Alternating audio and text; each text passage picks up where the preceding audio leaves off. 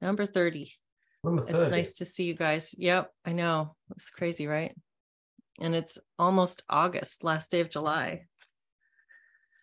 So um we are we're just having a nice chat about how to how our platform is growing, how what we're doing is growing. So we thank you to everybody who's joining and we we really love the groups and love the member engagement. So it's really valuable.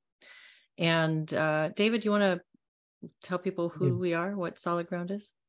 Yeah. Blurb. So I'll do the blurb. I'm feeling self-conscious because I still haven't got any musical backing or turned into a beat poem yet, but watch this space.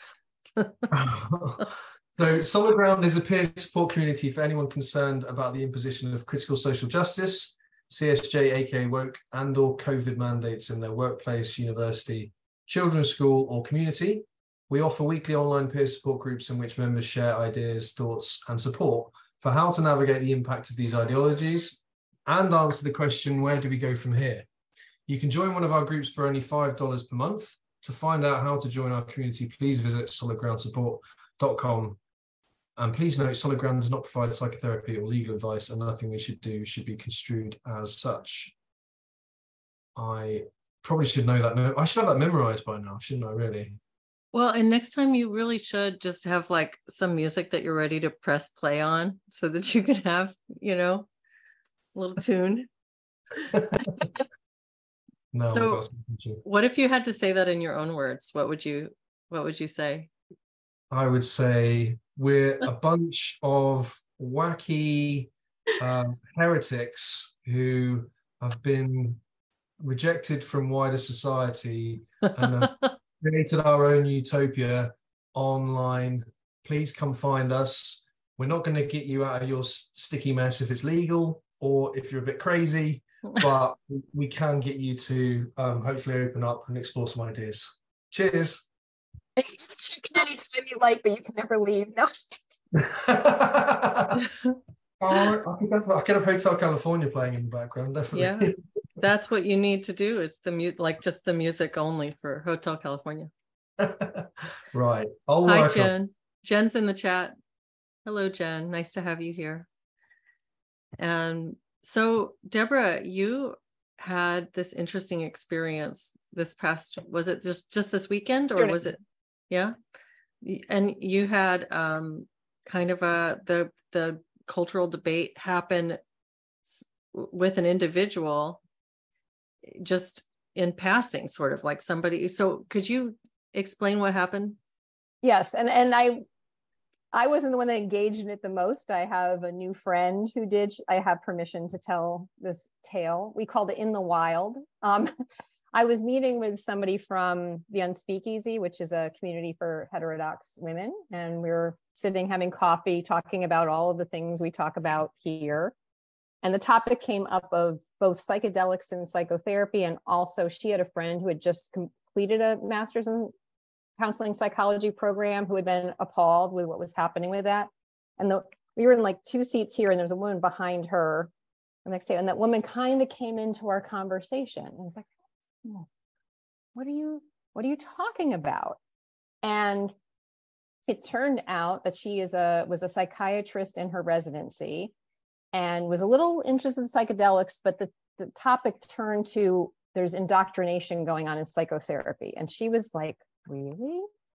I don't think I don't I, I didn't hear any of that. I didn't see any of that. But then as she proceeded to talk, it was clear that even in the med school program she had that there were certain things that were were coming to that and she just wasn't even aware of it. So for example, somehow we got on the topic of um well it's you know it's really good that we're you know race like race comes in like you know there's a used to be those two scores for your kidney the EGFR, I forget, on your blood test. And they separated out for African Americans. This other one, she goes in, but they're not doing that anymore. She said, I, we're stopping racializing so many things. And I thought, I, I mean, this is where it was hard for me because there were things she was saying that were so untrue or backward.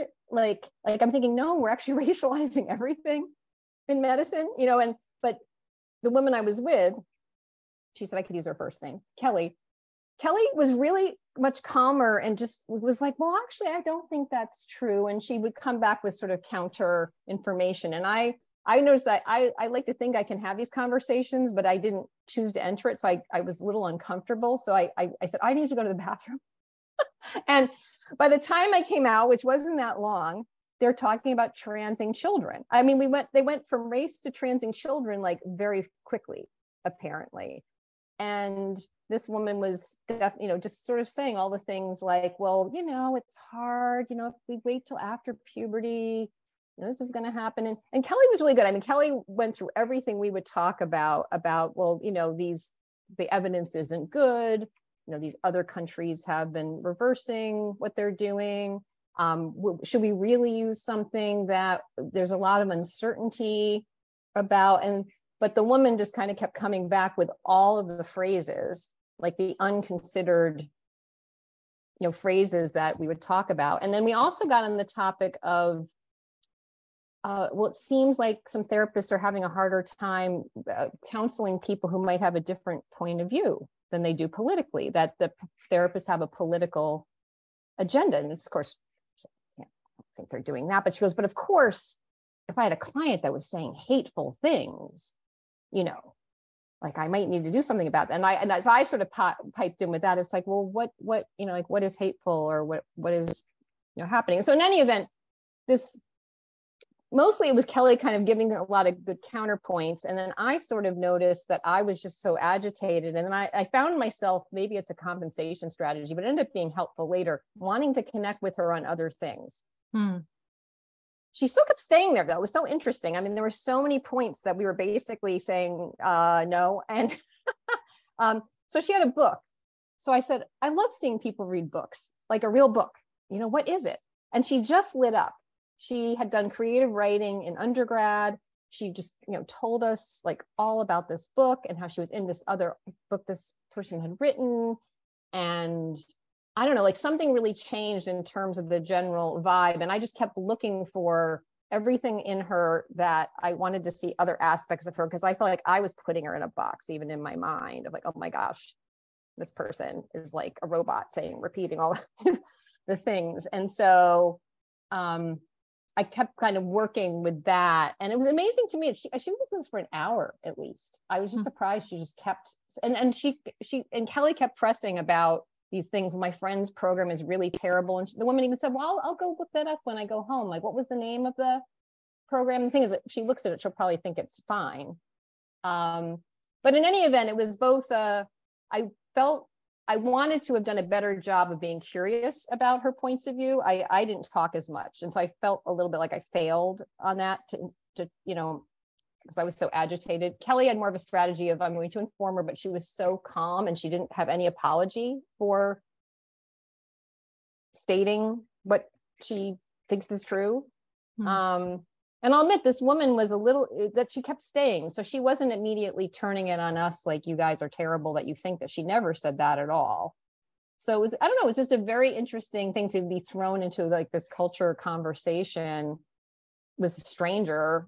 You didn't, you know, I was thinking a lot about context. Like when you get don't get to control kind of the context and it's a little harder like to maneuver around to do what you might do if you chose to have the discussion. Like um, and I think the other thing that was interesting too, there were things that she was, you know, fine with the children taking these medications and all this stuff is rather aggressive treatment. But then she had a whole other point of view about um, certain forms of therapy or medicating people or doing other things in other realms that she thought these types of treatments were like way too aggressive. And I, I didn't get to the point of saying, I, I wanted to like point out, well, that's interesting that you're very cautious, like on this front, but it seems like it doesn't apply there. I'm curious how you distinguish these. I didn't I didn't get around to asking that.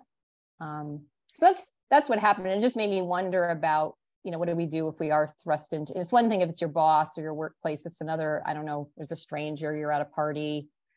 Um, this comes up, you know, how to have a conversation. Well, there's a couple things that you said that really that immediately sort of stood out to me. One of them was how you talked about um, that it she kind of there's this robotic you you kind of joked about it but that kind of robot and that i think comes from the the repetition of specific phrases and ideas that are so it's like when when jennifer when you said the woke zombie mob came after you and they were like just like you know all in lockstep with their little mm. phrases and stuff and it seems like some of the things the way that there's the way that they say them there's not really a way to refute it directly because it's not fact based and so you can't just offer up some counterpoint you have to then go into this whole philosophy and this whole and so that it's difficult to want to even engage with that because you have to rewrite the whole foundation of how somebody came up with that and who's going to how can we rewrite somebody else's foundations and so it's so hard to even talk with someone who's parroting certain ideas that it is tempting to just walk away from it in a way. It is tempting to just like I don't even know. I was like, I'm going to the bathroom. Yeah, yeah, yeah. But and then, yeah, oh, sorry, you also your your impulse to talk with her about other things, I think, is really that's really awesome because it's it's it highlights the shared humanity and the fact that we are not just these we are we don't who we are doesn't come down to how we feel about certain a certain ideology whether yeah, we're she, in line with it or not. And she did say although she might have meant something different than i do she said you know i think it's just so important to give people a space to self-reflect. Like and that and i don't know if she even thinks self-reflect is thinking about your privilege or so i don't know right? But i like that really hit me in this beautiful way. And so several times i did i just felt moved with my hand and my heart and i said god i'm just loving it when you say that. You feel like part of your job is to help people self-reflect. I was like like that's really speaking to me you know and i i really felt moved by that. So i was like okay even though i'm having all this like objection uh, you know to her i was like that okay that's like i can really resonate. I, I almost i just wanted to like acknowledge her like i don't know what that did for her. I'm not sure but i felt i felt closer it's nice that you had that instinct to kind of humanize her because you thought I'm slowly creating a pigeonhole and firmly inserting a pigeon into it. um, I have to admit, it wasn't intentional at first. It was a little bit like I'm anxious and I, I what's my strategy to make things less stressful, you know? But then later, it, it I, I felt like, oh, I am doing that. When you said Deborah about wanting to be more curious as well, like uh, you wish you could have been more curious, was that so you could build out her ideas was that was that because you wanted to kind of help her to see maybe what her real thoughts were beyond these thought terminating cliches to, to kind of help her build these sort of reasoning out for herself as to why she believed them? Was that what, what your angle i was? you know that's that's the thing a person could do. I'm i'm kind of drawing more on like stuff from braver angels and other things that i do. More i wanted to really just sometimes I find if you can just get down to the level, I might not agree with any of her reasoning about anything, but like if you can find that someone has some values and like what those are, and that they know you got that they have some. So if I'd say, so you seem to care about such mm. and hmm. such, and you kind of drill down. So is that because of, I don't know, right? Like what motivates? Like, do you care? I don't know. I don't know what it would have been, but I could kind of get below the surface of she's advocating people do this stuff down to oh, I care about um, people. I don't. I don't even know because I don't. I, it's hard for me sometimes to figure out what people are thinking on this on this level. Um, yeah. And so I didn't. I didn't go there. And again, like Kelly was so good at just continuing to unapologetically state her point, and multiple times. I mean, sometimes, like I, I would have been so I probably would have said my thing and then kind of hid, right? Like, and um, she was very relaxed. I was really um, impressed that she could do. It. And I felt like she was trying to hit home too. Like I think she did things a few times to try to get the woman to admit something, like which the woman never rejected things outright. It was very, it was very, very interesting. And even on history, the woman said, "Well, we know we never really heard, learned real history." And Kelly's like, "I don't know. Maybe I went to a really good school." But we really learned all the stuff that they're talking about now. So that's really interesting because I learned all this stuff. so interesting. Jennifer William McCartan says your background is lovely. And I, I agree. And it actually, as you lean up against it, it looks like you're part of it because the colors you're wearing match. We're all one. a little Saraswati. Are you doing a little Saraswati or? I have multiple arms. and two heads. That's right. One of one of my heads is a dog head, but it's still really my head.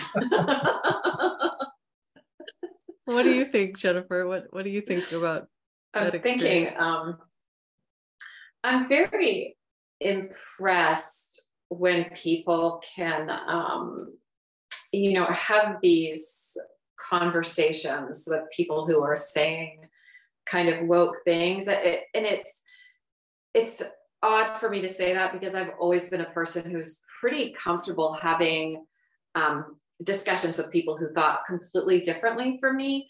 And it wasn't until i had that really aversive experience with the dei stuff in my workplace that i became a person who wasn't really able to tolerate that. And um, I think some of that is because it brings up such intense emotion in me because of the um, suffering I went through and all the massive changes in my life. So it's still very, um, you know, it still pushes my buttons, but I've been kind of working on um, just staying present and calm when people are spouting what to me is utter crap um, but try, trying just to be able to um, be with that and i think i'm a couple months out from being able to have a conversation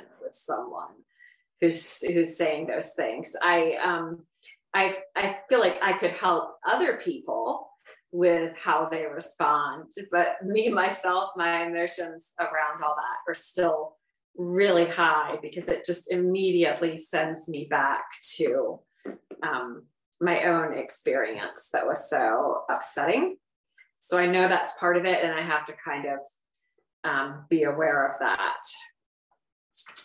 I think it's hard because I was wondering too, like, why is the stress so high? Like, I could have a disagreement with someone who's red or Republican that's not been the side I've typically been on. And I feel like we could just have a really interesting con- I think it's the fear of my own side is it going to attack me and damage me? Like that's that feels yes. just more vi- even if a republican did that i wouldn't feel as bad because i'd be like well that's not been my team whatever but it's like oh my gosh my own people or something are well there's there's something so emotionally you. jarring about having somebody say things that you know aren't true and say them to you as if they are there's something just so i think it's it it's there's it causes such dissonance to have someone like like looking at you and saying well the sky is is green or something, you know, just like something crazy like these, the new reframe on race and the whole idea of the trans child and all these things that just, we know that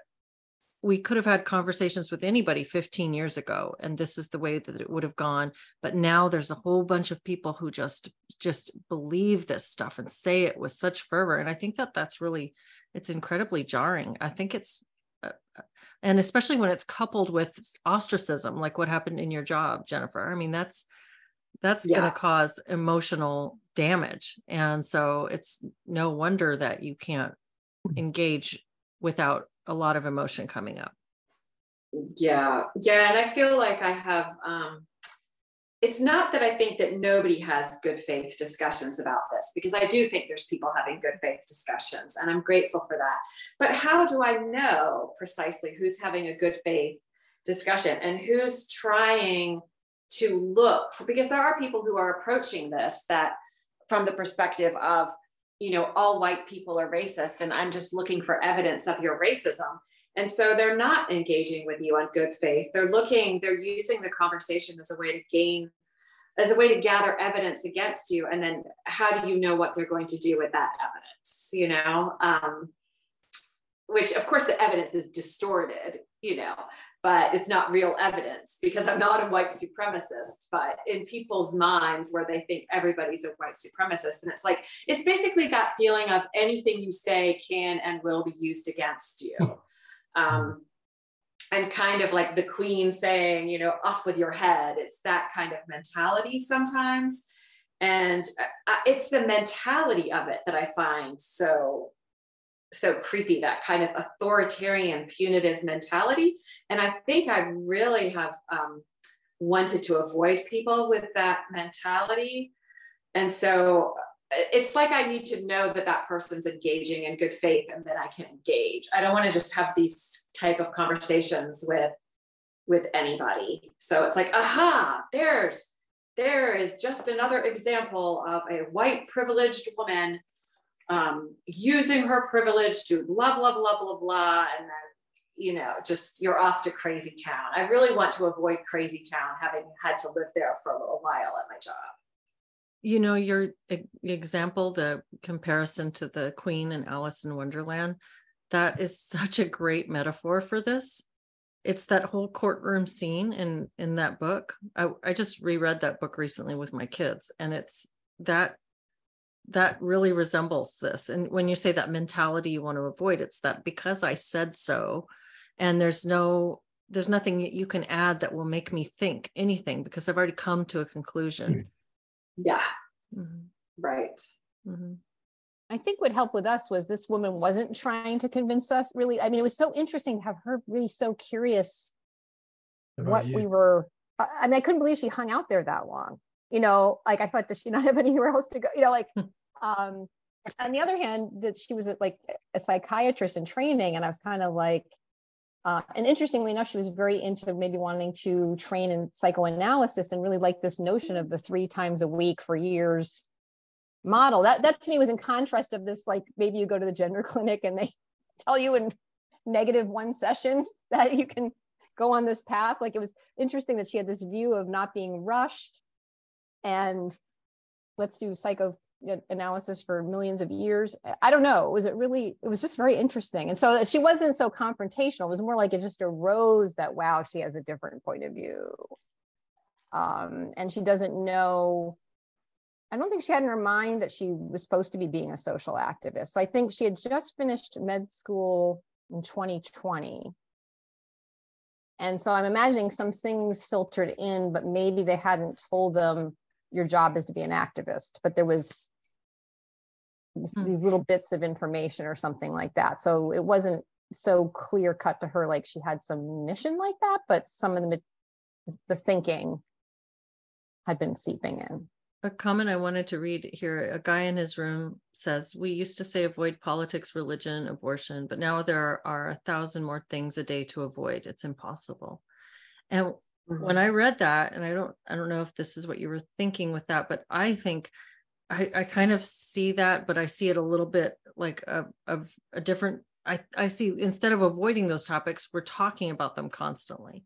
And in this case, it's like someone else gets into your conversation in order to have like the bigger like social conflict discussion with you instead where once we would have had these parameters on polite discussion that would say that only within very intimate close relationships should we open up and have these deeper philosophical discussions about money politics sex religion whatever it is these bigger things. You only discuss those with very personal context. Now everybody puts them they, they tweet them on twitter in like cute little sentences and then they they get into other people's discussions and they're an activist and it's their job to ferret this out and have these and I, so i don't know i see it as like a, a breakdown of polite discussion and that everything is on the table for discourse.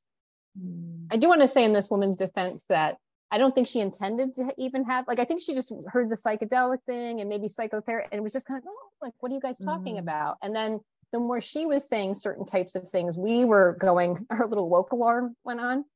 and so I don't think she came into trying to get go get us going on that necessarily. It's more like we detected that. I love that phrase woke alarm. yeah.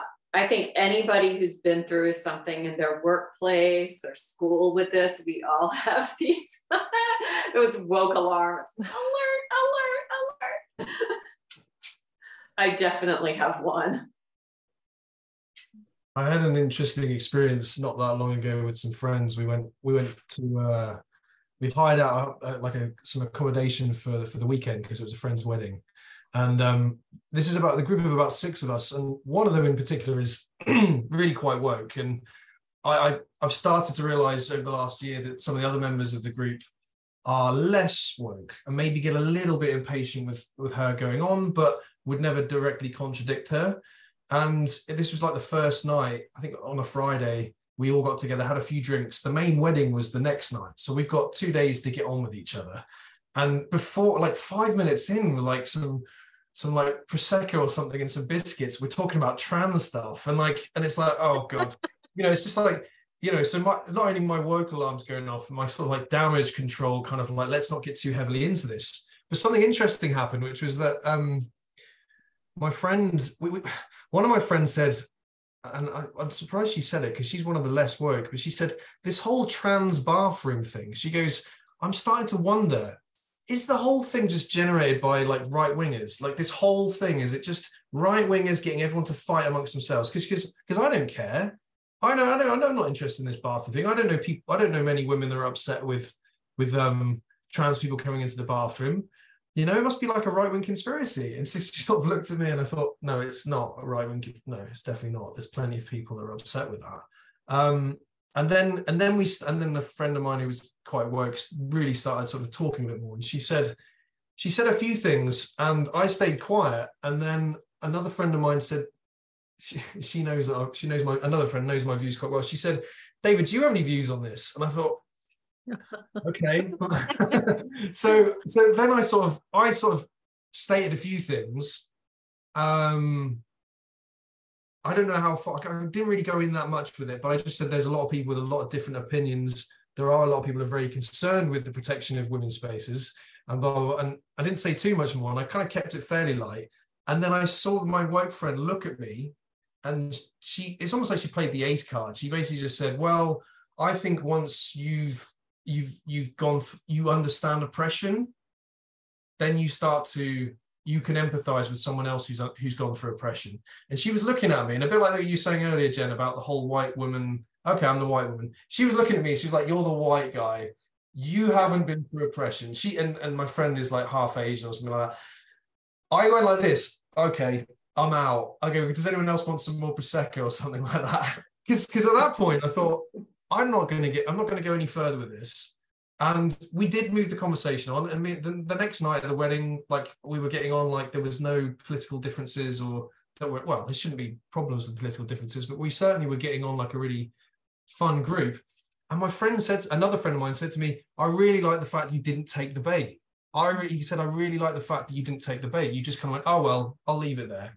And for me, that was like quite interesting because I don't think he re- I don't think he realized that I've been burning up since that time, thinking, oh, why did I let her get away with that? But actually, I did step away, and my friend said to me, "Yeah, I'm glad you didn't take the bait. I'm glad we didn't just like erupt and you all start kind of, you know, on the first night. And maybe there is like, there just felt like there was a bit of an understanding amongst some of the other people that were there that that that, that was the moment. That was the moment to kill it. You know, like she was now challenging me about my identity.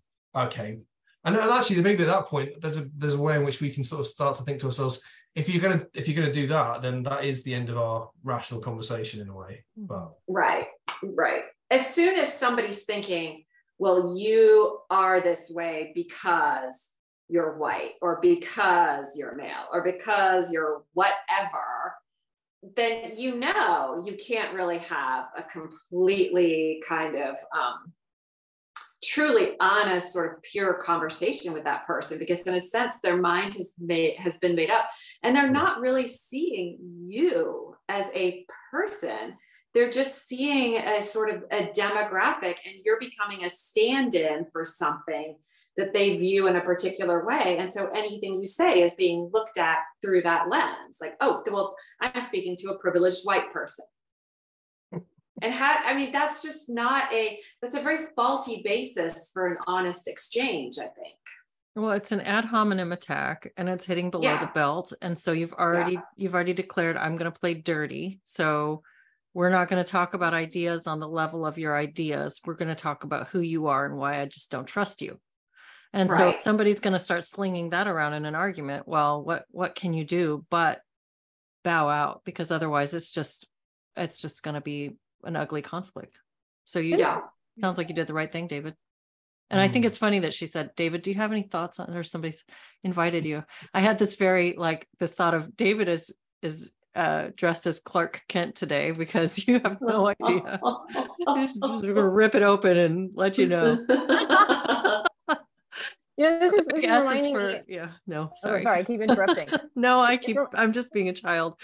Go ahead, Deborah. No, it's reminding me, and I'm not getting these details right, but like you'll get the gist of it. So I don't know if you saw that Chris Rufo got into this recent thing with Eddie Glaude. I don't know how you pronounce it. Who's a professor at Princeton. And Eddie Glaude is African American, black, whatever, and basically called Chris Rufo a racist. And I- I don't know how he said it exactly, but Chris Rufo was like that. Basically, like, is that all you got? Like, you know, and and he got ratioed so bad that Eddie like, there was sort of like at this point, Chris was sort of like, I that like basically that word doesn't mean anything to me. That's you don't have anything. Um, Mhm. and there's a bit of glee going on. I noticed everyone's like, yeah, the tide has turned now that Chris Rufo won't, you know what I mean? Like now the whole all the cards are gonna come down, whatever dominoes are gonna fall, which I think is probably a little much.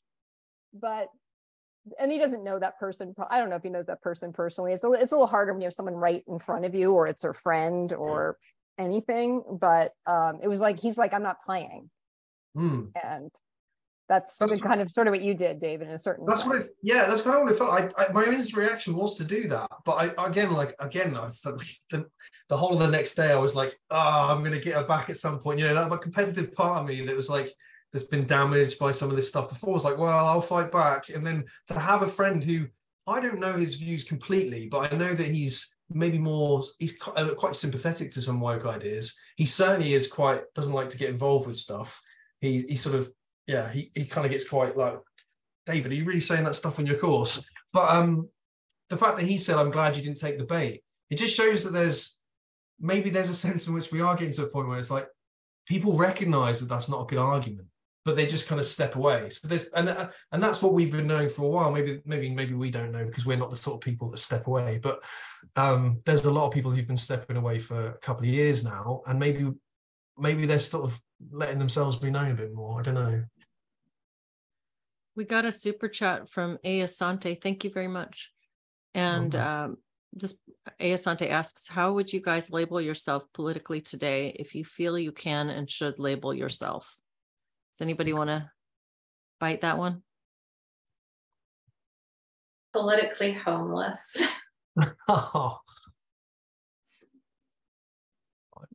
I'd probably say I'm a left-leaning liberal. Hmm. I I thought maybe centrist, but I don't know. I don't know. Maybe centrist actually. I actually don't know. Yeah, I have a hard time with that one too. I don't feel represented by anything I really see in the political sphere right now. So I, you know, I hear that phrase homeless. It's a, it rings a bell.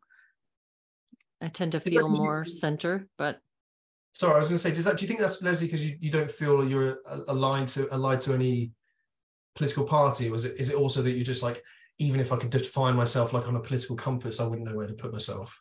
oh, on the political compass, I could probably place myself. I'd be, um, Okay. I'm center, uh, uh, center and down towards libertarian. So that probably would be where I'd put myself on the compass. But if I had to give myself a label, I don't know Yeah. what that would be right now in terms of what people are labeling things. I really do not like that we have made such a habit of using the word liberal when we mean illiberal leftist. I don't like Yeah. that. That's something that Right. really irritates me. And I try Yeah. not to say it. I've I've probably said it before because I just hear it so much, but I have to catch myself every time because that's not liberal. What's happening on the left? Yeah. Deborah, what about you? I'd say in that politically homeless thing too. I mean, I I was so liberal progressive like my whole life. There is I, I noticed there's certain things like I don't know if I'd ever not respond in certain ways because it's just it's something things are wired in. But I I've been reviewing everything. Like a lot of things I don't know what I think about them anymore at all. Um, where I had a firm position. So kind of everything's up for review. But I feel like there's some things that I just can't help that I probably I get that bottom left, that left you know, anti-authoritarian square too. So I don't know how much of that'll go away. But I, I, I'm thinking about everything in kind of new ways. Hmm. A guy in his Yeah. room says, You mean politically unhoused, Jennifer? I'm experiencing being unhoused. Maybe I could say, maybe I could say classic liberal with some conservative instincts. Maybe I could say that, but that's probably the closest I could get to labeling myself. Mhm.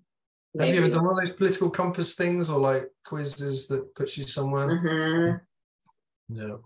Where do you fall, David, on the compass? I'm I you sort of described somewhere where so I, I think I'm bang in the middle of that green square. So like but between yeah, most of the I don't know, like halfway between the middle and libertarian, should we say? And then like yeah, on the on, on the left. So yeah. I mean that's this is it, isn't it? Like we're, we're we're at a point now where the political spectrum of left right it's just not got enough dimensions, has it? So we need the we need the authoritarian libertarian dimension to really really sort of like build it out in clarity Yeah, I think that really helps. I, a friend of mine introduced me to the concept of the political compass just a few years ago, and it made everything make a lot more sense in terms of describing, um, you know, ideology. Because I think that that axis is very important. Hmm. That's been hard for me is figuring out if, if I'm more for, you know, say reducing inequality or things like that. But then now I'm also having more mistrust of the state, right? So then I'm like, okay, who who helps do that then? If the state, you know, right? Like I, people are just like voluntarily going to go help with inequality. So I'm in a conundrum about if I don't want a state doing a lot of things and I'm not trusting it so much, like how do some things maybe get done that I might like to see happen if people aren't voluntarily doing them? So I, I don't know how to solve for that. I'm, going to read a couple of chats here. A. Asante sends another super chat. Thank you very much. And says, Fun fact the left and right spectrum arose out of the French Revolution with the libs going to the left and monarchists going to the right of the room. That's really interesting. And then a guy in his room says, If libertarian means anyone can do anything they want, I'm not that. And also, all the libertarian candidates seem goofy. Yeah. So, you know, I I am I don't think that everybody anybody should do anything they want, but what I am opposed to is the state deciding what people can do. I think people should decide among themselves and culture for a lot of things. So I had this weird so during the COVID crazy lockdown stuff, I was really frustrated with that. I really was disturbed by the state response to COVID and the the lockdown stuff. It was incredibly unsettling to me. I ended up losing my job over it. I, you know, it was, and it wasn't, it was for taking the wrong opinion because I was willing to do the measures that, that my boss wanted to do in the, in the clinic where I worked. I was willing to do all the things that she asked.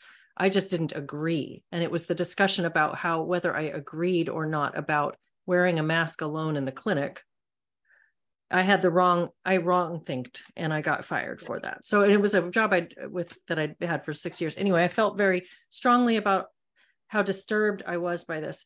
And here in the middle of all that, one day I was sitting eating lunch on on my lunch break outside of a um a grocery store, it's like kind of upscale um uh you know health food grocery place with that had this really pretty plaza outside and i'm sitting there just having my lunch by myself and there's a sign that says um, don't tie dogs here don't leave your dog unattended here. And a lady right underneath of that sign tying her dog up. Like and i actually took a picture of it because it was it was it was like so meme worthy because there's a sign that tells you don't leave your dogs unattended. There's a fine of like $500 if you do this. And a woman actually tying her dog right beneath this and then going into the store to go shopping. And I had this moment where I had this, how dare she kind of like welling up in me, like, oh, somebody, you, you're, you're breaking the rule. It was like this desire to see her told not to do that thing. And then it like, it was this, this realization, I'm doing that thing. Mm. I'm wanting, I'm wanting the, uh, the authority figure to come tell the other kid not to do the thing that the kid is doing wrong in the class that I've been told not to do and how are they getting? how's she getting away with that? It was this like very petty impulse to control someone else's behavior because I see them breaking a rule. Because you were treated that way yourself. Like well, that, maybe, maybe, maybe, maybe, but it was to me, it was like this is where this problem comes from. This is the same. I'm I'm part of the problem if I have a an, a rule enforcement attitude toward other people. Like why why am I worried about this? It's not hurting me. I just see a rule being broken and I and I have an impulse to go and get the person in trouble. What what is that? It's anyway, that's not very well articulated, but I don't know if it comes from me being told to do that. I don't think so because I was very I've I would like that with the masks and stuff. I didn't wear a mask a single time. I just went everywhere I wanted to go, and I didn't I, I didn't care if there was a rule. So I'm not like a rule following person necessarily, but No. here I still had that impulse. And I think I- it's in all of us. yeah, Yeah, I think it's in all of us. It just depends on what kind of, you know, what kind of triggers that part of us. It's like, you know, teacher, you know, Mary did this. Like we all we all have some of that in us. It's just to different extents. You know, I think the whole there's a on that political compass test, there were a lot. Um, I scored pretty highly libertarian actually. Um, and some of that I think is just because I really do basically believe live and let live. But I wouldn't say that I'm totally libertarian because I also have the belief that people will do what they can get away with.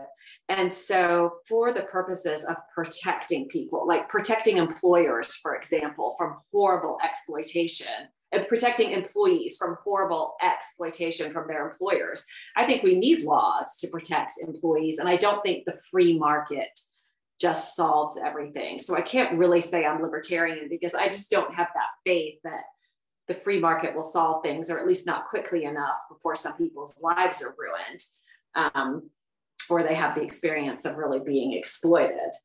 Um, but then in a lot of ways, I do feel like, yeah, just you know, as long as people aren't infringing on your rights, let them let them do what they're doing.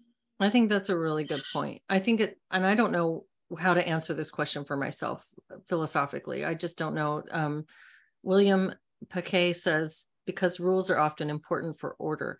And I totally agree with that. I think we do need rules. It's just about enforcement. What's the enforcement measure? And and I have, I don't know where I, I'm still trying to work this out in my own mind. And I don't know if I'll ever have an answer because it feels to eh, there's so much nuance necessary. But I am concerned about how much we are asking the state to control our lives sit down to the nitty gritty.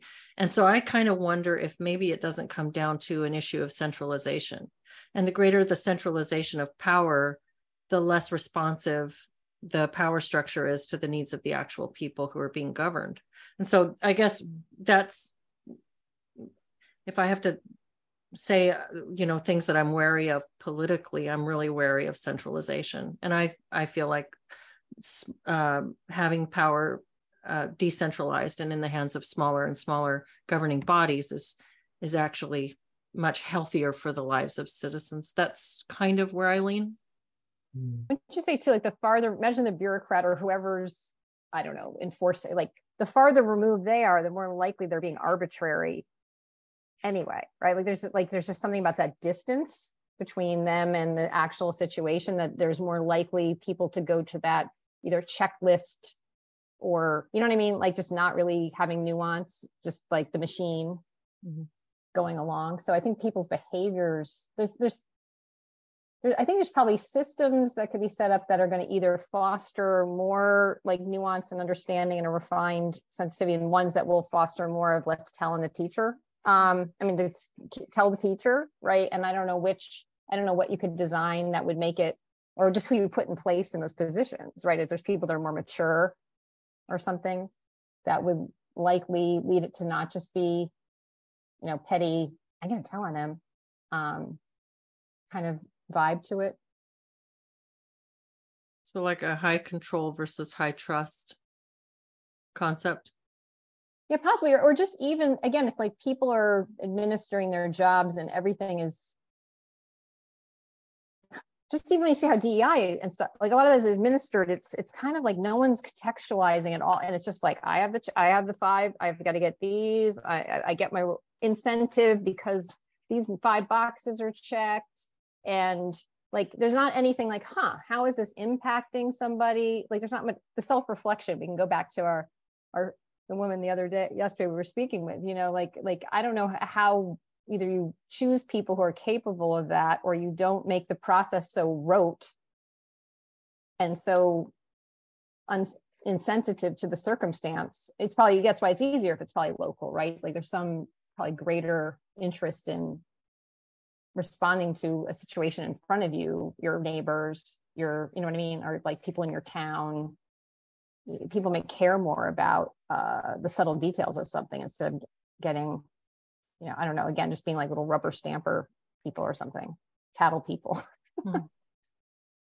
It's so confused, isn't it? It's sort of it reminds me of a conversation I had with my personal uh, personal tutor when we were talking about some of the ideas on the course that have been challenged that I've challenged, and he was sort of saying, you know, you seem to sort be somebody who prizes individualism a lot, David. And I thought, well, yeah, I don't know if I prize it a lot. I just I just realise that it's not really being considered at all in these stupid collective like this collective idea is incoherent. It's got so many contradictions. And it also reminded me of like listening to a Spike podcast recently where um I think it was Francis Foster was talking about like how um a, a governing board in in I think inner city London was kind of congratulating itself for uh, appointing a, a, a, uh, it was a majority Muslim school board.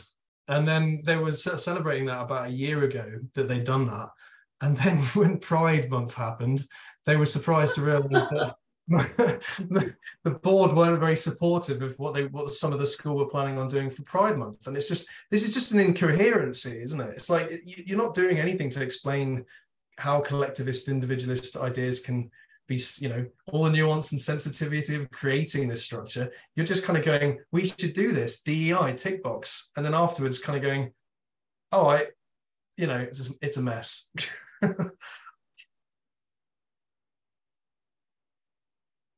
Yeah it's interesting. I i went to a wedding oh years ago and the vows at first i thought i i, I had a strong reaction to the woman's vows had something to do with I promise to take care of myself and to always and she was talking about like taking care of her health and her body and her and her mind and just what and I thought wow shouldn't you have said something about taking care of the marriage or of him and some what your promise is to him? And I, I had a really strong reaction to it but after a while I thought okay there's some wisdom in this because she's saying I'm going to be, I'm going to continue to work on being the best person that I can be so that I bring the best person into this relationship so that you have a partner who really cares about being, being strong and healthy and, um, and sound for the purposes of this relationship. And I, so I, it's not, it's not the vows I would write, but I could see kind of where, where there was some wisdom in it. And I think that that's the kind of the society that enables people to be themselves the best way that they can and each be strong and that's the kind of the, the idea of individualism for the collective yeah. in a way i so i don't know that that's a fragmented thought but just throwing that out there did the guy have similar vows leslie about taking care of himself I don't remember. I don't think so. Let That's it all why hang it stood out. out. Yeah. well, so one could look at this through the lens of self development for the good of the marriage, or one could look at it through the lens of I am tr- going to, it's all a euphemism for I'm going to try to keep myself really hot looking to be a desirable penis receptacle, which being the cynic that I am, I think that there's some of that in there. Possibly the latter. Because well, otherwise, I think if the guy had talked about his own self care and his own self development, then I would say yes, because that is what you try to do in a good marriage, because you're always sacrificing to and giving to the marriage. Mm-hmm. Um, because that's what you're building together. But when it's just the woman, I think, oh, these things are sort of euphemisms for I'll stay, you know, I'm going to start getting Botox and I'm going to keep a firm ass this was not a really she wasn't a high maintenance like real pretty girl kind of girl. She was a little more um like a businesswoman and a real like ambitious kind of person.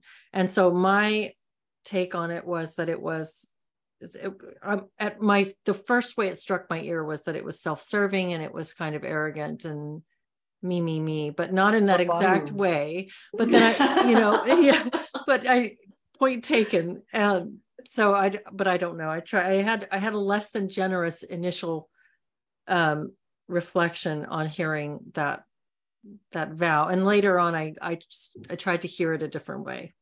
But it, it it's definitely been one of the most memorable things i've heard at a wedding.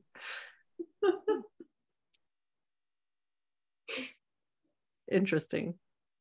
Well thank you for a good discussion on uh woke alarms going off in the wild and uh and all the good stuff that uh, and thank you to Asante for bringing up the political stuff because I don't usually think about political labeling like that, but it is definitely very interesting to examine what that means to each of us, especially in today's.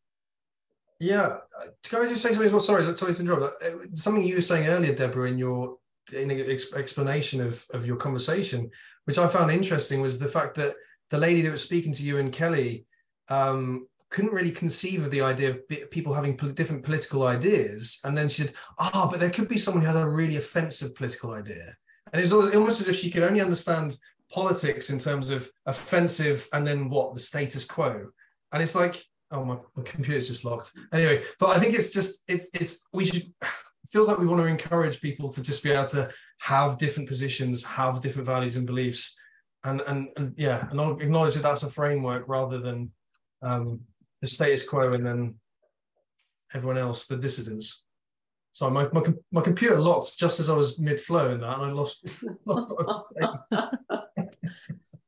No, that's a really good thing to highlight. yeah. Well, thanks. Thanks again, everybody. And uh, we'll let Jen go to her group. And thanks for being in the chat, you guys. We'll Thanks, see everyone. next week. All right. And you know what? I keep doing this. Here, stop the recording now. I keep, I, I, wait, I'm going to stop it after I say what I keep doing so that the person who listens to this will know what I'm talking about. I keep Let's say what minimizing my screen. I min I minimize my little Zoom screen so that it's really small so that I can look at all of the screen and still see the chat on the side.